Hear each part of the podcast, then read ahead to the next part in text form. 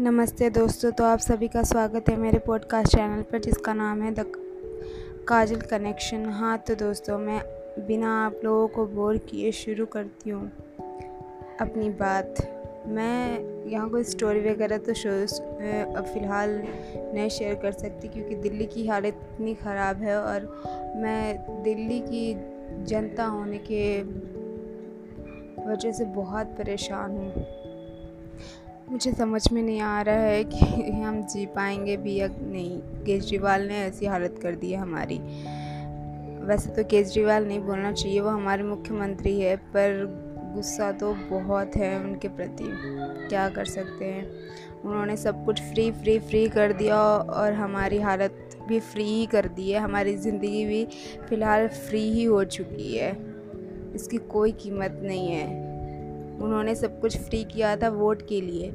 उन्होंने फ्री किया था केवल यहाँ के मकान मालिकों के लिए, ना कि किराएदारों के लिए। वैसे तो कितने माइग्रेंट तो चले ही गए, जिनको खाने को नहीं था, जो लो क्लास के थे।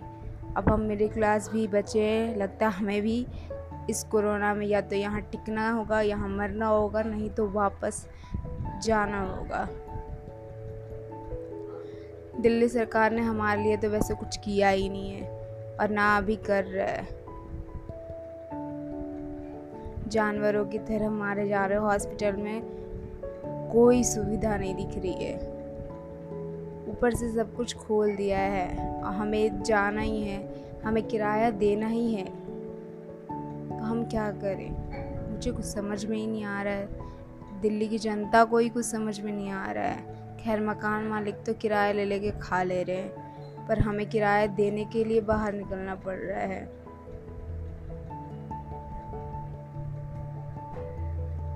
मैं बोलना चाह रही थी बहुत दिन से, पर मुझे समझ भी नहीं आ रहा था कि मैं बताऊँ तो बताऊँ कैसे। बिजली बिल फ्री किया, वो भी मकान मालिकों के लिए। हमें तो देना ही पड़ता है। आठ आठ रुपये पर यूनिट देना पड़ता है हमें। बस, किसने कहा था फ्री करने के लिए? किसने कहा था बस टिकट फ्री करने के लिए? उनकी अर्थव्यवस्था इतनी बिगड़ चुकी है कि वो हमें सहारा नहीं दे सकते। तो सोचिए हमारा क्या हाल है? हम अपने आप को सहारा नहीं दे पा रहे। जब वो हमें नहीं दे सकते तो हम किसके भरोसे यहाँ टिके हमें तो यही समझ में नहीं आ रहा है। तो मुझे आप सबसे दरख्वास्त है कि अगर कोई भी इसको सुन रहा है तो केजरीवाल जी से पूछे कि मिडिल क्लास लोग करे तो करे क्या? बाहर जाए तो मरेगा ही मरेगा। और घर में रहे तो भूखा ही मरेगा।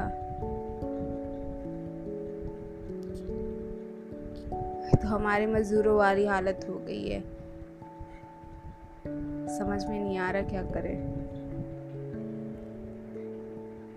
ठीक है तो आप सभी का धन्यवाद।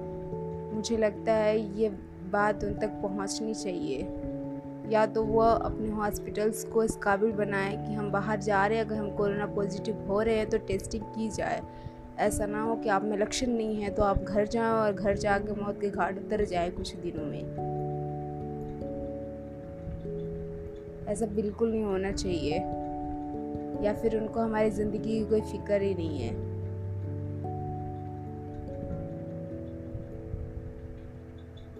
टेस्टिंग की सुविधा उपलब्ध कराए, कुछ ना करे, कुछ भी ना दे, पर कम से कम टेस्टिंग तो कराए। टेस्टिंग तो कराए, टेस्टिंग तो कराए, मैं बार बार यही कर रही हूँ, टेस्टिंग तो कराए। टेस्टिंग की सुविधा सुविधा उपलब्ध कराए। इतना ही कर दे, वही बहुत है। ताकि हम कहीं पर भी जाएँ तो कम से कम टेस्टिंग हो जाए, हमें पता लग जाए हम कोरोना पॉजिटिव है या नहीं है। हमें एडमिट कर दिया जाए, हमें ट्रीटमेंट दिया जाए। जानवरों की तरह हॉस्पिटल में यूँ ही जैसे इंडिया टीवी पर दिखाया जा रहा है, यूँ ही ना छोड़ दिया जाए। बहुत आभारी रहूँगी अगर किसी ने इसका जवाब दे दिया तो। धन्यवाद।